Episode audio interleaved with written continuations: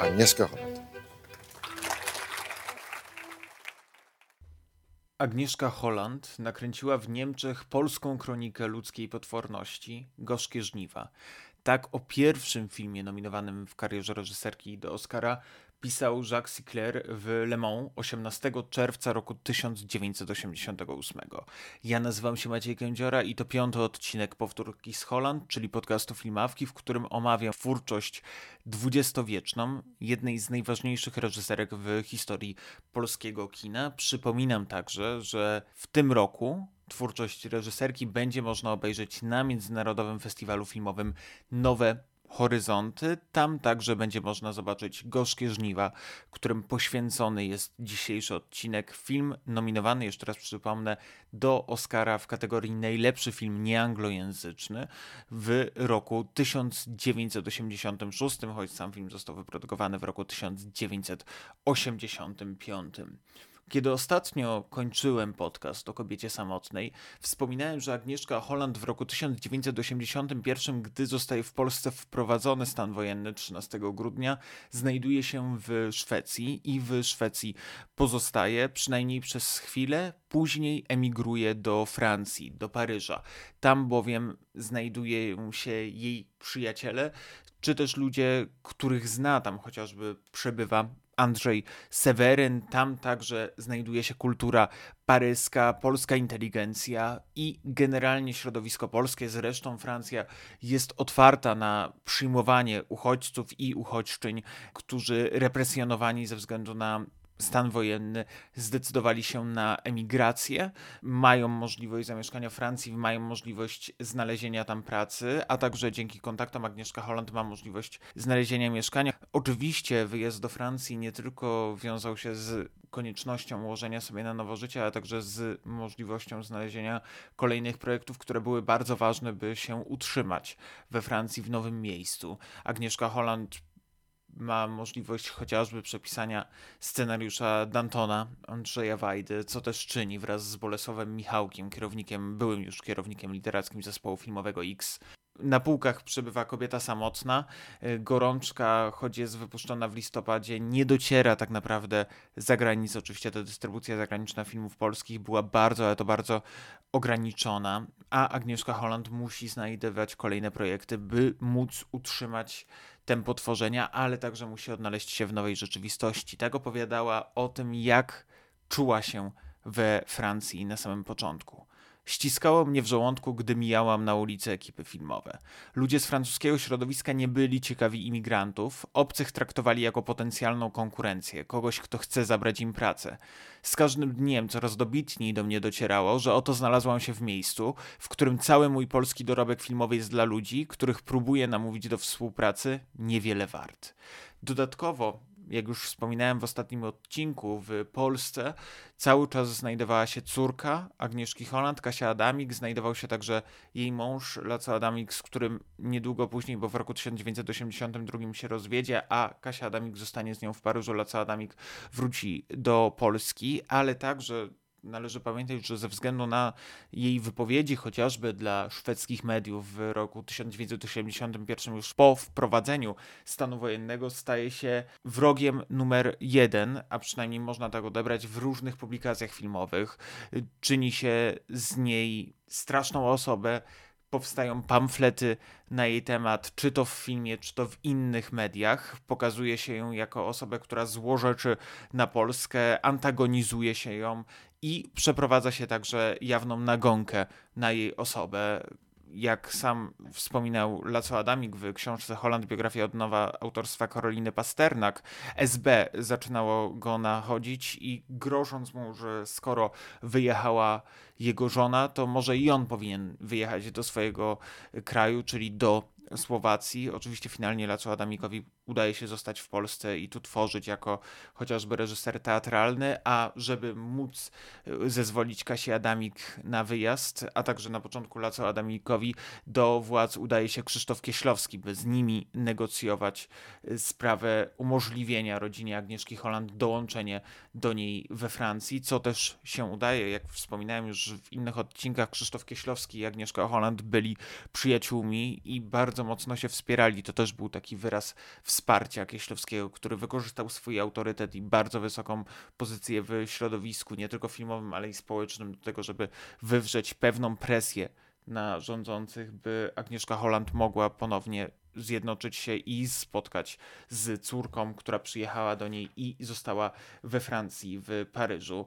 Oczywiście pojawiały się różne teksty. W roku 83 czy w 82 w różnych gazetach pojawiały się teksty atakujące Agnieszka Holland, chociażby tekst Karola Długockiego Szaleństwo czy metoda z Żołnierza Wolności 20 lutego 1983 roku, gdzie przekonuje, że przecież twórcy i twórczynie w Polsce mają ogromną szansę tworzenia, a Agnieszka Holland złożacząc na relacje tego, co dzieje się w Polsce, mija się z prawdą i kłamie, zakłamuje rzeczywistość, co rzecz jasna nie było prawdą. Pojawia się to także w tekście pozycja wyjściowa stoi teraz z 2 marca roku 1983.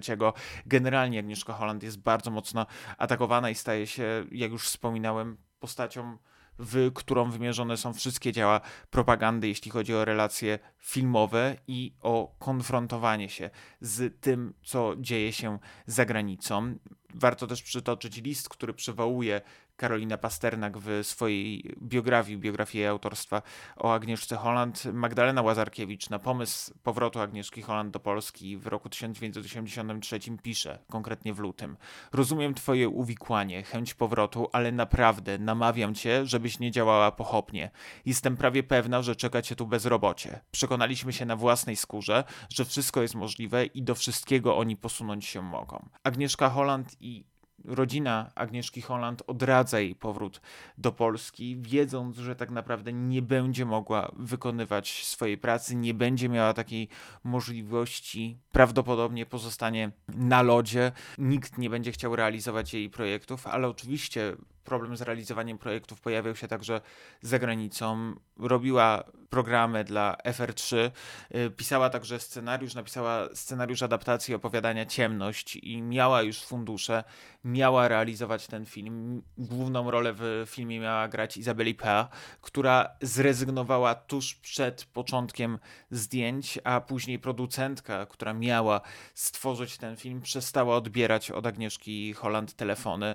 Agnieszka Holland poczuła się, że jest tak naprawdę cały czas wyrzucana poza nawias, jeśli chodzi o to, co może realizować i jak może realizować. Wtedy także w roku 1983, finalnie książka wychodzi w roku 1984. Agnieszka Holland tłumaczy na polski Milana Kunderę i nieznośną lekkość bytu. Ten przekład ukazuje się w Londynie, jeszcze raz powiem, w roku 1984. Takim projektem, który Agnieszka Holland może realizować poza pisaniem scenariuszy dla Andrzeja Wajdy obok Dantona, to także Miłość w Niemczech, y, należy pamiętać, że pojawił się Andrzej Wolski, czyli przyjaciel Agnieszki Holland, który pracował w Videotek de Paris, z którym realizowała nagrania o sytuacji polskiej. Dla Videotek zrealizowali chociażby dokumentację o Komitecie Obrony Robotników, wykorzystując archiwalne nagrania, archiwalny wywiad chociażby z Jackiem Kuroniem, a także przeprowadzali wywiady z korowcami, którzy przebywali wówczas w Paryżu. Chwilę później Mirosław Chojecki zakłada wydawnictwo Kontakt i namawiają go do tego, żeby w wydawnictwie Kontakt pojawił się także dział wideo, również dlatego, że w Polsce, jak wspomina Agnieszka Holland, pojawiał się wtedy podziemny rynek wideo i te nagrania, które realizowali w Paryżu, gdyby dostały się do Polski, mogłyby być źródłem wiedzy, ważnej wiedzy y, dla Polaków walczących, dla opozycjonistów o tym, że w Paryżu nadal jest inteligencja, która stara się walczyć o sprawy polskie. Tak przynajmniej wierzyła Agnieszka Holland, tak także wierzył Andrzej Wolski. Dlatego też, że Nowa zaczęła produkować kasety. W współpracy z Andrzejem Wolskim Agnieszka Holland realizuje dwa filmy dokumentalne, realizuje film Kultura o kulturze paryskiej, a także film Czapski o Józefie Czapskim. To nie są wybitne dokonanie, jeśli chodzi o jakość e, techniczną, tudzież o jakość opowiadania, jakość dokumentacyjną. To bardziej zapisy archiwalne tego, co mogło przeminąć. Kadry nie są idealne, zbliżenie na Józefa Czapskiego jest aż zbyt duże, jeśli chodzi o zoom kamery, ale niezależnie od tego mamy do czynienia z zapisem historii, z pewną myślą, którą Agnieszka Holland, Andrzej Worski chcieli przekazać w świat, z myślą Józefa Czapskiego. Tak o kulturze paryskiej, o tej sytuacji mówi Agnieszka Holland z Jeleńskim i Czapskim bardzo się zaprzyjaźniłam. Byli fantastycznymi ludźmi. Wydali mi się najbardziej wolnymi Polakami, jakich kiedykolwiek w życiu spotkałam. Uważałam, że trzeba utrwalić ich obecność, że trzeba, by ludzie w Polsce zobaczyli, jakich mają wspaniałych rodaków. To ich podniesie na duchu ale przyznaję, że robienie filmów dokumentalnych nie leży w mojej naturze. Traktowałem to raczej jako pracę społeczną. Zauważalne jest to właśnie w filmie. Te filmy były prospołeczne, wyrastały bardziej z działalności aktywistycznej Agnieszki Holland, która także starała się właśnie pojawiać na spotkaniach prosolidarnościowych, a nie z jakichś wielkich zdolności uchwycenia dokumentów. Te filmy ogląda się dość ciężko, ogląda się bardziej jako zapis historii obecnie, zwłaszcza w czasach, gdy żyjemy już po roku 1989, ale niewątpliwie są zapisem jakiejś historii, są uchwyceniem tego momentu, są także projektami, które być może dawały Agnieszce Holland jakąś zajętość w czasach bardzo dolalnie i trudnych, bardzo mocno ją doświadczającej, jeśli chodzi o niemożność znalezienia kolejnych projektów y, w pracy. Wspomina także to, co inspirowało ją, zwłaszcza w Czapskim, jest to, że Czapski miał ciekawe, burzliwe życie. Był jakby Don Quixotem, a jednocześnie człowiekiem nie dość, że inteligentnym, to i mądrym. I mam wrażenie, wrażenie, że to zwłaszcza widać w Czapskim, gdzie prawie bez żadnych cięć, poza wstawkami z archiwum Józefa Czapskiego, jeśli chodzi o zdjęcia, jeśli chodzi o jego pamiątki, to mam wrażenie, że faktycznie Józefowi Czapskiemu w pełni oddaje tam głos, pozwala wybrzmieć jego myśli, pozwala wybrzmieć temu, co sądzi o rzeczywistości, a także pozwala wybrzmieć jego życiu, jego doświadczeniom, być może licząc na to, że na rynku wideo w Polsce gdy ten film tam dotrze, w jakiś sposób zmotywuje historia Czapskiego, który opowiada chociażby w tych wykładach, bo tak naprawdę można tą rozmowę nazwać pewną formą wykładu życiowego, wykładu autobiograficznego Józefa Czapskiego o tym, co dla niego chociażby znaczył pacyfizm i dlaczego uważał, że ten pacyfizm jest dla niego aż tak ważny. Jak wspominałem, Agnieszka Holland e, tworzy wówczas także scenariusze Danton dla Wajdy, Miłość w Niemczech, którą również współtworzy z Bolesławem Michałkiem, tworząc taki tandem wówczas e, scenopisarski. Miłość w Niemczech jest produkowana przez Braunera, czyli producenta niemieckiego, który decyduje się i produkuje tak naprawdę masowo, produkuje filmy ze znanymi nazwiskami, ale za niski budżet. Kupuje także masowo prawa do opowieści, które ma ekranizować. Jak wspomina Agnieszka Holland, po tym, że miłość w Niemczech Braunerowi się spodobała i dlatego też poprosił Agnieszkę Holland, żeby przesłała mu scenariusz ona przesłała mu swoje projekty, ale prawdopodobnie Brauner nawet ich nie czytał, bowiem odesłał jej swój plik książek, do których nabył prawa. I tak wspomina tę sytuację Agnieszka Holland. Przysłał mi całą paczkę tekstów, bo za bezcen kupował prawa, głównie do utworów o tematyce żydowskiej. W tej paczce były okiennice. Niezwykle ciekawa jest historia tej powieści, związana ze słynną swego czasu, czyli w latach 50., sprawą braci Fieldów, Amerykanów, z których starszy Noel był komunistą a drugi Herman znanym architektem. Posłużono się nim w wielkich procesach komunistycznej elity, jakie przewaliły się przez demoludy w latach 50. Na ten temat Ryszard Bugajski napisał ciekawą powieść Przyznaje się do winy.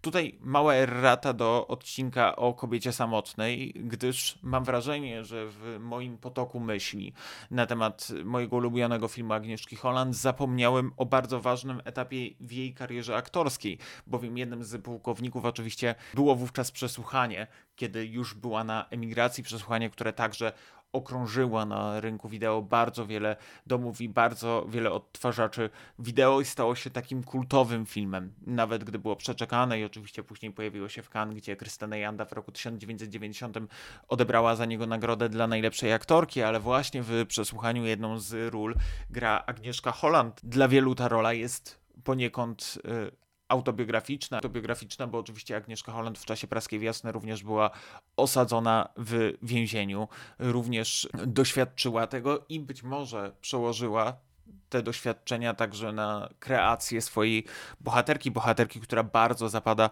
w pamięć. To też taki okres bardzo intrygujący dla kina moralnego niepokoju, gdzie reżyserzy i reżyserki stawali się wzajemnie również aktorami. No, przykład oczywiście Tomasza Zgadły, który pojawił się w aktorach prowincjonalnych, przykład Agnieszki Holland, która występuje w swoim filmie, w zdjęciach próbnych, występuje u Bugajskiego jako aktorka. Ta wymienność i również y, chęć stawania przed kamerą w różnych scenach Janusza Zaorskiego w cameo, w zdjęciach próbnych pokazywała także unifikację tego środowiska i dlatego też Agnieszka Holland zapewnie zgodziła się wystąpić w przesłuchaniu. Zresztą to nie tylko przysługa dla Bugajskiego, ale również pełnoprawna twórcza rola. Mam wrażenie, że jedna z ciekawszych w przesłuchaniu, znakomicie korespondująca z rolą Krystyny Jandy. Ja jestem wielkim fanem przesłuchania Bugajskiego i dlatego też mam wrażenie, że należy tę rolę Agnieszki Holland docenić, nie tylko dlatego, że jest to rola Agnieszki Holland, czyli rola reżyserki, ale po prostu ten warsztat aktorski, który pokazuje tam Holland jest naprawdę znakomity. Wracając jednak do okiennic i do historii tej książki. Herman siedział w Warszawie w Miedzeszynie jako osadzony wraz z Stanisławem Mierzeńskim, czyli wysoko postawionym oficerem AK, skazanym wówczas za współpracę z Gestapo. I tu wracam do cytatu z Agnieszki Holland. I tak zaprzyjaźnili się ze sobą lewicujący amerykański kwakier z akowskim oficerem. W więzieniu napisali dwie książki. Jedną z nich były właśnie Gorzkie Żniwa, opublikowane najpierw po angielsku w roku 1958. Gdy zwolniono Hermana w roku 1954, postawił warunek, że nie wyjdzie, dopóki nie wypuszczą także Mierzeńskiego. Co Agnieszka Holland sądziła o tej książce, to akurat bardzo wątek ciekawy, bowiem wraca nam wątek niechęci Agnieszki Holland do materiału źródłowego, który towarzyszył także gorączce i dziejom jednego pocisku Andrzeja Struga, czyli książki, do której Agnieszka Holland miała również bardzo poważne zarzuty, jeśli chodzi o jej jakość literacką.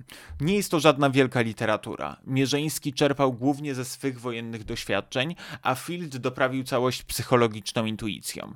Zrobiłam adaptację odbiegającą daleko od książki. Przykładowo w książce główna bohaterka, czyli Roza, nie jest matką i żoną, a jest siostrą, jest trochę młodsza i sytuacja jest trochę inna sytuacja, chociażby matrymonialna, tam również w samym filmie wierność Rozy do męża odgrywa bardzo, ale to bardzo ważne znaczenie. W książce wygląda trochę inaczej, w Agnieszka Holland także znacznie większy nacisk, jak zwraca uwagę Sławomir Bobowski w swojej książce W poszukiwaniu siebie, twórczość filmowa Agnieszki Holland w eseju o gorzkich żniwach. Agnieszka Holland, reżyserka, kładzie znacznie większy nacisk na to, że główny bohater filmu jest Polakiem, a także, że jest katolikiem, podkreślając także antysemityzm w nim zakorzeniony, antysemityzm polskich katolików, o czym także chciała w swoim filmie w Gorzkich Żniwach opowiedzieć. Jak już wspomniałem, Brauner generalnie nie tworzył filmów z wielkim budżetem. Nie stać było chociażby ich na scenografię, jak wspomina Agnieszka Holland.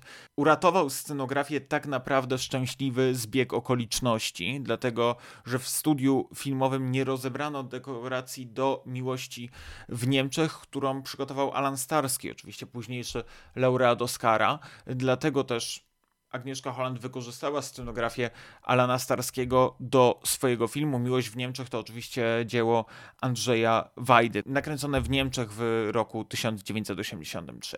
Bardzo ważną częścią tworzenia dla Agnieszki Holland są oczywiście scenariusze, które często pisze sama, które tworzy, nawet jeśli ma jakieś oparcie, to często pozostaje z tych powieści szkielet i inkorporuje literaturę, przekształca ją na swoje potrzeby, na to, co ją najbardziej interesuje w konkretnym dziele. Jest taki fragment, z wywiadu z Marią Kornatowską, który mam wrażenie pokazuje, jak Agnieszka Holland, która nie znała języka niemieckiego, nie znała języka francuskiego, potrafiła się odnaleźć w tej rzeczywistości, tej nowej rzeczywistości, podjąć także próbę kręcenia w innym języku, zwłaszcza, że kręciła po niemiecku języku, którego nie rozumiała, więc miała znacznie większą odpowiedzialność. Jak to zrobiła? Pisze scenariusze precyzyjnie, to dla mnie partytura emocjonalna. Scenariusz przetłumaczyła moja przyjaciółka Dorota Paciarelli, a potem Brauner dał go pisarzowi, który miał wygładzić niemiecczyznę, a przy okazji przerobił tekst po swojemu.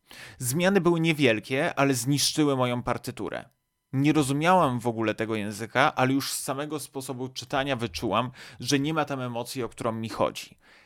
Sposób, w jaki ten tekst został przepisany, nie był bliski temu, co w oryginale zapisała Agnieszka Holland. Oczywiście była oburzona i wymogła na Braunerze to, żeby powrócił do przetłumaczonego na niemiecki oryginalnego skryptu, to, żeby zachował ciągłość tego, co przygotowała Agnieszka Holland, co było dla niej bardzo, ale to bardzo ważne, by ten film miał szansę jak najlepiej wybrzmieć. I to właśnie brzmienie słów, y, nawet w innym akcencie, w innym języku powodowało, że Agnieszka Holland rozumiała, jak ważne będzie to przesłanie emocjonalne, jak będzie zbliżone i wiedziała, że będzie w stanie ocenić grę aktorską nie ze względu na to, co konkretnie mówią aktorzy, ale sposób, w jaki mówią, ekspresję artystyczną i zawarte w ich słowach emocje. Tak mówiła o świadomości tego, że ta sytuacja pokazała jej, że będzie mogła kręcić filmy za granicą.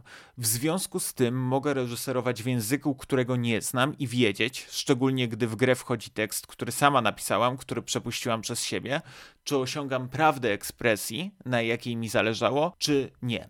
Należy też pamiętać, że Gorzkie Żniwa realizowano w bardzo ciężkich warunkach. Y, dni zdjęciowych były tylko 23, co jak na godzinę 40 filmu to bardzo, ale to bardzo mało. Ten film należało kręcić szybko, oczywiście lokacyjnie. To też ułatwiało, bo generalnie wszystko dzieje się w domu Leona, ale mimo wszystko jest to dość ciężkie zrealizowanie filmu w tak krótkim okresie zdjęciowym. Trudne były także warunki, dlatego że to były długie dni zdjęciowe. Kręcono w studiu Braunera, który przez swoją oszczędność nie zainstalował wentylacji, dlatego generalnie te plany były bardzo, ale to bardzo męczące. Punktem wyjścia dla filmu jest oczywiście historia Leona Wolnego, który pewnego dnia spotyka w lesie Rosę Eckart, uciekinierkę z pociągu obozowego, który miał wywieźć ją do Auschwitz. Uciekła z niego wraz ze swoim y, dzieckiem, a także ze swoim mężem. Słyszymy ich rozmowę na początku filmu, gdy mamy napisy początkowe. Słyszymy bardziej trakt, słyszymy dialog, nie widzimy dokładnie ich sylwetek. Wiemy tylko, że rozmawiają rozmawiają o tym, że niedługo przetransportują się do Wiednia, wrócą do domu, będą mogli wieść normalne życie. Oczywiście ta świadomość jest przerażająca, no bo wiadomo, że jadą do obozu koncentracyjnego. I ta ucieczka jest dla nich jedyną szansą. Po paru dniach, jak już wspomniałem, Rozę znajduje Leon, czyli lokalny biznesmen, który z jednej strony pochodzi z rodziny, jego ojciec był stajennym pracował na rzecz innych. Leon ma tę możliwość już pracowania na własny sukces, prowadzenia własnej gospodarki, ale nadal ma kompleksy wywodzące się z tego, że chociażby w pierwszej scenie, gdy go poznajemy, w Leona wciela się Armin Müller-Stahl, który ówcześnie święcił ogromne sukcesy aktorskie, grał chociażby u Andrzeja Wajdy, grał u Fassbindera, więc był w takim cyklu bardzo, ale to bardzo dobrych i bardzo, ale to bardzo mocnych ról aktorskich. Dodatkowo w Rosa Eckhart e, wciela się Elizabeth Triesenar. Na ekranie pojawia się chociażby Wojciech Przoniak w roli Cybulkowskiego, postaci, która namawia Leona do tego, żeby wykupywał jeszcze więcej posiadłości żydowskich, które można kupić za bezcen, tak naprawdę wzbogacić się na rzeczach, które y, pozostawiają, gdy są wywożeni, gdy są rozstrzeliwani w lesie. Leon żeruje tak naprawdę na ich tragedii, tak, na, na tragedii masowych mordów y, i na antysemityzmie. Leon poszukuje w tym sukcesu, wykorzystując zwłaszcza los Rubina, tłumacząc się jednocześnie tym, że jakoby Rubin miał go uciskać, gdy on był młody, uważając, że to jest wystarczający powód do tego, żeby żarować na jego tragedii, tak? Na tym, że Rubinowi grożą, później w pewnej scenie tego filmu Rubina rozstrzelają i Leon pewnego dnia spotyka Rozę i zaczyna ją ukrywać. Później zaczyna nią manipulować, zaczyna ją wykorzystywać seksualnie. Leon jest osobą, która generalnie jest bardzo mocno, ale to bardzo mocno sfrustrowana seksualnie. W konfesjonale spowiada się księdzu z tego, że nadmiernie się masturbuje. Jest osobą, która przez cały czas próbuje Rozę zmusić do zbliżenia. Finalnie zaczynają gwałcić. Mamy kilka scen wykorzystania seksualnego. Zaczynają także bić. Zaczyna wykorzystywać przewagę nad nią, którą ma, dlatego że Roza jest zamknięta w takim pokoju bezpieczeństwa, który kryje się pod podłogą jednego z pokoi Leona i generalnie w pewnym momencie udaje, że Niemcy zrobili nalot na jego mieszkanie, zaczęli go przeszukiwać, dlatego że w miejscowości, w której mieszka, bardzo często zaczęto poszukiwać Żydów, poszukiwać uciekinierów właśnie z transportu, z którego uciekła Roza, a jak wiadomo, za przetrzymywanie i y, zapewnienie ochrony Żydom można było także stracić życie, o czym często Leon przypomina Rozie. Rozie, która na początku nie chce tam mieszkać, później zaczyna się godzić i zaczyna tak naprawdę wchodzić z nim w relację tak naprawdę poddanie się władzy, tego, że w rękach Leona tak naprawdę leży jej życie. Leon zaczyna czuć się coraz mocniej postacią boską, zaczyna mieć coraz większe pole, zaczyna coraz bardziej, z, z, coraz większą lubością skupywać rzeczy należące do Żydów, którzy zostają wywożeni, coraz bardziej poddawać się manipulacjom, które uprawia Cybulkowski. Otrzymuje w pewnym momencie spadek od y, arystokratki Kamińskiej, która swego czasu zatrudniała jego ojca, co traktuje już jako pokaz tego, jak bardzo awansował społecznie, pokaz jego awansu społecznego, pragnie wziąć ślub ślub z córką Kamińskiej i w pewnym momencie Roza przestaje mu być potrzebna, a on tak naprawdę daje jej to do zrozumienia, że już jej nie potrzebuje, że nie potrzebuje już jej bliskości, którą tak naprawdę na niej wymuszał. Jak mówi Agnieszka Holland, w gorzkich żniwach relacja między mężczyzną i kobietą wynika z zależności, z władzy jednej istoty nad drugą. I faktycznie w filmach Agnieszki Holland oczywiście mieliśmy do czynienia z relacjami, ale zawsze te relacje damsko-męskie były prędzej czy później toksyczne. W aktorach prowincjonalnych mieliśmy małżeństwo, które finalnie nadawało na siebie wzajemną agresją, które atakowało się, biło.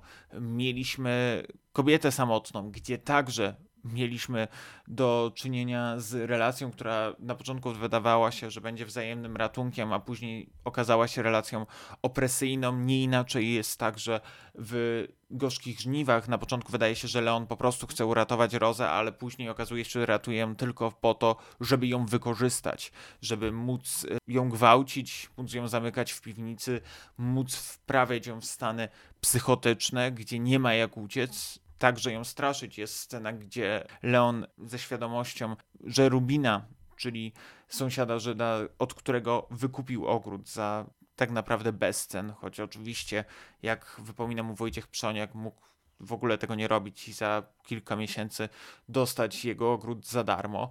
Rubin zostaje wywożony przez wojsko niemieckie do lasu, a wówczas Roza zostaje przez Leona wypuszczona po to, żeby mogła zobaczyć słońce i gdy rozmawiają, Roza mówi, że słyszy ptaki, a w pewnym momencie zaczyna także słyszeć strzały, strzały, które padają w ciało Rubina, odbierając mu życie. Leon wtedy manipuluje ją po raz kolejny i pokazuje, że to może spotkać także ją, jeśli zdecyduje się uciec, a także to może spotkać ją, jeśli sprzeciwi się jemu.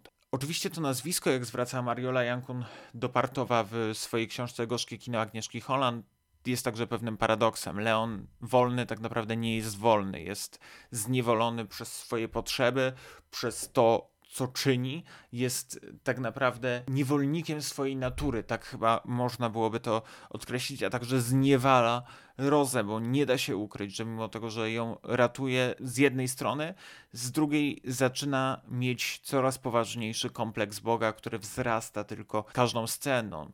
Leon jest niewątpliwie przykładem pierwszoplanowego antagonisty, czyli bohatera, którego z jednej strony cały czas śledzimy, ale z drugiej strony bohatera, którego nie sposób polubić. Leon nie jest bohaterem, z którym możemy empatyzować, nie jest bohaterem, którego do końca możemy zrozumieć. Leon jest tak naprawdę bohaterem, którego mamy dość i którego mamy nadzieję, że spotka w pewnym momencie kara. Leon jest także bohaterem bardzo tchórzliwym, zrzucającym odpowiedzi, manipulującym innych, inne osoby, żeby wykonywały za niego zadania. W pewnym momencie zostaje zaangażowany przez podziemie do akcji, która będzie od niego wymagała przekroczenia granicy i udania się do generalnej guberni. Ma to wykonać dlatego, że zdaniem wielu ma tak dobre kontakty, że nikt nie będzie go egzaminować na granicy jako lokalnego bogacza, który może sobie na to pozwolić, który wiadomo, że kursował między granicami, także żeby sprzedawać produkty, które ma, czy też żeby prowadzić po prostu handel. W pewnym momencie Leon dowiaduje się jednak, że w mieście, do którego ma dotrzeć i gdzie ma przekazać paczkę, zaczynają pojawiać się zamieszki, zaczynają być masowe aresztowania, a jako, że nie chce stracić swojej wolności, decyduje się przekazać paczkę osobie, która go kocha, czyli Paulinie, siostrze księdza. Okazuje się, że Paulina dociera do tego miasteczka, ale zostaje rozstrzelana, zostaje złapana, uciekając przed policją ze strachu.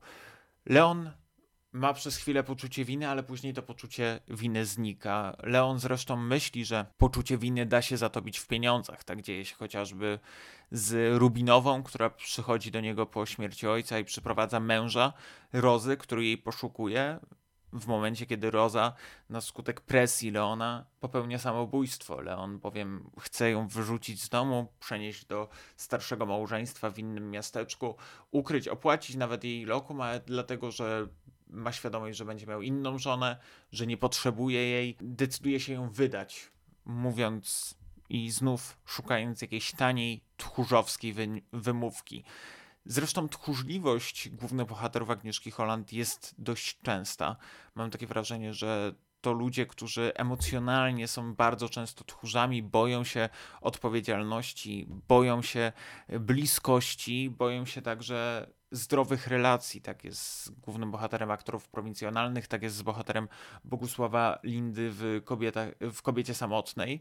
Jedynym chyba bohaterem, który w jakiś sposób próbuje się otworzyć, jest główny bohater zdjęć próbnych, ale później to otwarcie zostaje wykorzystane i przez to ucieka z branży filmowej.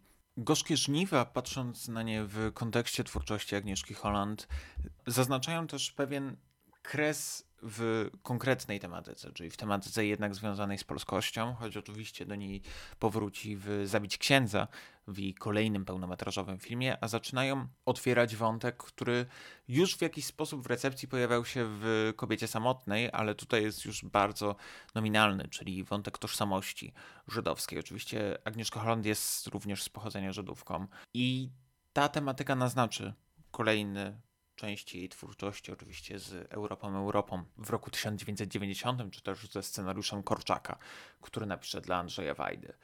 Wydaje się, że ta tematyka u Agnieszki Holland wybrzmiewa tutaj bardzo mocno i bardzo znacząco. W wywiadzie z cineastem w roku 1986 przy okazji premiery amerykańskiej tego filmu mówiła, że są w polskim katolicyzmie i w polskim nacjonalizmie rzeczy, które są bardzo głęboko antysemickie myślę, że ukazuje je w tym filmie. Po raz pierwszy w karierze u Agnieszki Holland tak bardzo mocne znaczenie nabiera wiara. Z jednej strony judaizm, a z drugiej strony katolicyzm. Doktrynalny katolicyzm, bowiem Leon Wolny chciał swego czasu zostać księdzem. Finalnie nie został, ale jednocześnie bardzo mocno naznacza swoją wiarę.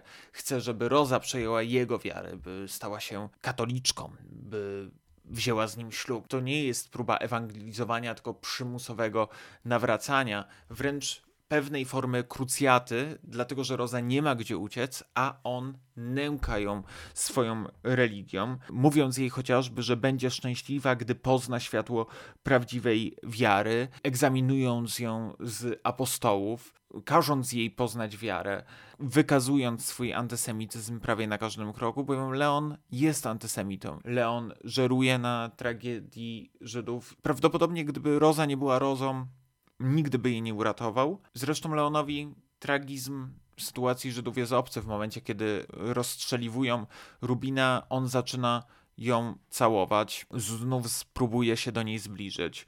Robi to raz za razem. Tak samo w jego relacjach z Cybulkowskim nie wybrzmiewa żal do tego, że wykorzystuje i żeruje na tragedii, choć z tego próbuje się wyspowiadać. Ksiądz mówi, że przecież może się bogacić. I oczywiście są takie momenty, kiedy być może jakieś jest takie ostatnie światło nadziei gdzieś mu się pali w głowie i chociażby płaci Rubinowej ze względu na swoje wyrzuty sumienia, ale to tylko kilka scen, które nie ratują Leona Wolnego jako bohatera niewątpliwie toksycznego, niewątpliwie opresyjnego, niewątpliwie strasznego, być może najbardziej antagonistycznego z dotychczasowej kariery Agnieszki Holland. Zresztą Leon ma ten moment, kiedy zaczyna już w pełni dominować nad Rozą, zaczyna wydawać jej rozkazy, każe jej przyjść, każe się jej rozebrać. Z każdą sceną zakuwa ją w swoje okowy. Mamy tu do czynienia z opresyjnością, z antysemityzmem, o którym bardzo mocno chciała opowiedzieć Agnieszka Holland, ale także oczywiście z taką patriarchalną, bardzo mocno konserwatywną relacją, którą próbuje wprowadzić i do której próbuje przymusić Rozę. Główny bohater, mimo tego, że Roza tęskni za swoim mężem, tęskni za swoim dzieckiem, nie wie, co się z nimi wydarzyło. On ogranicza im kontakt, no i oczywiście w momencie, kiedy chce ją wyrzucić z domu, mąż się zjawia, ale jest już za późno, bowiem Roza na skutek gruźb y, Leona odbiera sobie życie. Kiedy Agnieszka Holland nakręciła ten film, przypomnijmy 23 dni zdjęciowe, jako że telewizja niemiecka była koproducentem tego filmu, miała możliwość wglądu w ten film. Telewizja uznała ten film za pornografię, i zdecydowała się na całkowite zmienienie tego filmu, na wprowadzenie kolejnego montażu. Wówczas Agnieszka Holland przyjechała, gdy montażystka doniosła jej o tym, że film został całkowicie pozmieniany, przyjechała do telewizji wraz z Andrzejem Koszykiem, który był jej y, tłumaczem w tej sytuacji, do siedziby telewizji i zaczęła z nimi rozmawiać o tym, czy wykonali zmiany. Co ważniejsze, zapytała, czy może nagrywać tę rozmowę. Ta rozmowa była nagrywana i w tym momencie telewizja przyznała się, że faktycznie dokonała bardzo znaczących zmian w filmie co było tyle nietaktowne i co było o tyle bezprawne, że w Europie Final Cut, czyli to ostatnie pocięcie filmu, ta ostatnia wersja montażowa należy do reżysera i reżyserki, czyli tak naprawdę nie mieli prawa zmienić wersji montażowej, którą dostarczyła jej Agnieszka Holland bez jej zgody. Dlatego też zmiany zostały odwrócone, choć niemiecka telewizja poinformowała jej, że tak naprawdę nie będzie możliwości wyemitowania tego filmu, ale pewnym trafem film trafia do kobiety, która pracuje w odpowiedniku filmu polskiego w Niemczech, która zajmuje się dystrybucją festiwalową, teraz nazwalibyśmy ją agentką sprzedaży i która wysyła te filmy na różne festiwale, pragnie, żeby gorzkie żniwa były tam pokazywane. No i film trafia na początku do Montrealu, później do Nowego Jorku i wszędzie zbiera bardzo pozytywne recenzje i odnosi ogromne sukcesy. A jako, że był jedynym filmem, który te sukcesy odnosił w roku 1985, zostaje zgłoszony jako niemiecki kandydat do Oscara. No i oczywiście w roku 1986 zostaje nominowany do Oscarów i wówczas Agnieszka Holland może polecieć do Los Angeles. Mówi, że chociażby na kolacji poznała wówczas Billiego Wildera. Na tej kolacji kolacji zorganizowanej dla twórców i twórczyń filmów zagranicznych, gdzie można spotkać się na obiedzie i kolacji i porozmawiać o tym, jak wygląda tworzenie filmów. Y, choć nie wygrywa, to tak naprawdę odnosi ogromny, ogromny sukces. I tu wydaje się, że należałoby się zatrzymać przy pewnej innej kwestii, którą także podnosi w swojej książce Sławomir Bobowski. Mówimy o filmie, który jest bardzo mocno doceniony za granicą. Staje się takim symbolem dla filmów Agnieszki Holland. Kiedy rozmawiamy o twórczości Agnieszki Holland za granicą, no to najprawdopodobniej pojawią się właśnie tytuły Gorzkie Żniwa, Europa, Europa, Całkowite Zaćmienie czy Plac Waszyngtona. Oczywiście także Tajemniczy Ogród, ale Gorzkie Żniwa pojawią się na tej liście prędzej nawet niż polskie filmy. W Polsce natomiast nie ma, a przynajmniej nie znalazłem publicystyki dotykającej gorzkich żniw. Gorzkie żniwa Przeszły bez echa, oczywiście też dlatego, że Agnieszka Holland była reżyserką nacenzurowanym w Polskiej Rzeczypospolitej Ludowej. Ten film nie miał szans tam trafić. Trafiło za to Zabić Księdza, ale również zbierało negatywne recenzje, o tym oczywiście w kolejnym odcinku. Ale o gorzkich żniwach się nie pisze i o gorzkich żniwach się nie pamięta, a wydaje mi się, że jeśli chodzi o filmy rozliczeniowe, filmy rozliczeniowe także z ciemną kartą historii, jeśli chodzi właśnie o antysemityzm, y, czy, czy filmy nieoczywiste, jeśli chodzi o ten proces ratowania Żydów w trakcie II wojny światowej, to wydaje mi się, że jest to bardzo, ale to bardzo intrygujący głos w tej rozmowie, głos w tym tropie, który jest jednak w polskim kinie bardzo popularny i staje się coraz popularniejszy w obecnych czasach, bowiem bardzo dużo filmów na ten temat powstaje. I wydaje mi się, że szkoda, że gorzkie żniwa są tak rzadko pamiętane, tak rzadko wspominane i tak mało popularne w naszym kraju.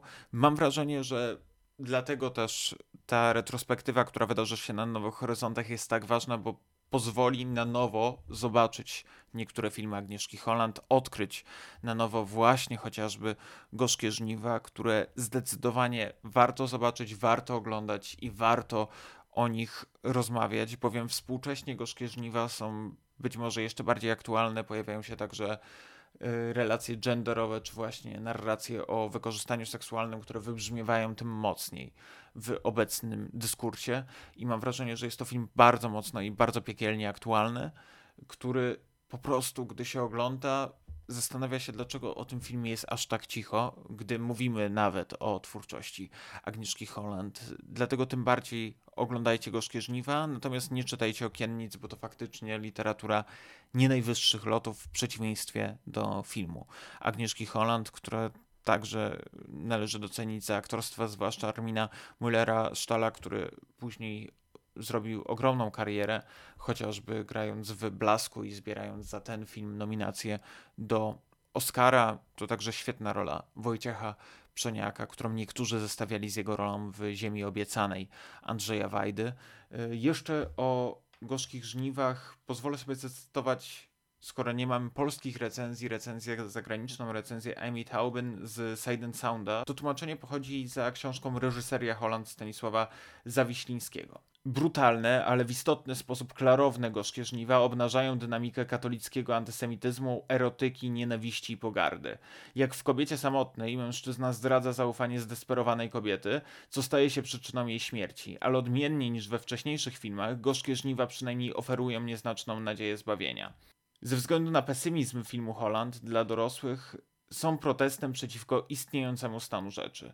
Bezwzględna w takim proteście jest wizja innego sposobu bycia w świecie. Holland może nie być marksistką, ale jest wspaniałym dialektykiem. Wydaje się, że ta recepcja, którą dostaje Gorzkie Żniwa, a później także dostawała Kobieta Samotna, stając się bardzo również pozytywnie przyjętym za granicą filmem, pokazują, że dlaczego też tak często mówimy o twórczości Agnieszki Holland za granicą, dlaczego jest tak bardzo podziwiana i dlaczego jest tak bardzo szanowana, co też pokazuje Oscarowa nominacja, która umożliwiła jej tworzenie kolejnych filmów. I o tych kolejnych filmach będę mówić w następnych odcinkach. Powtórki z Holland, jak zawsze teraz część bibliograficzna.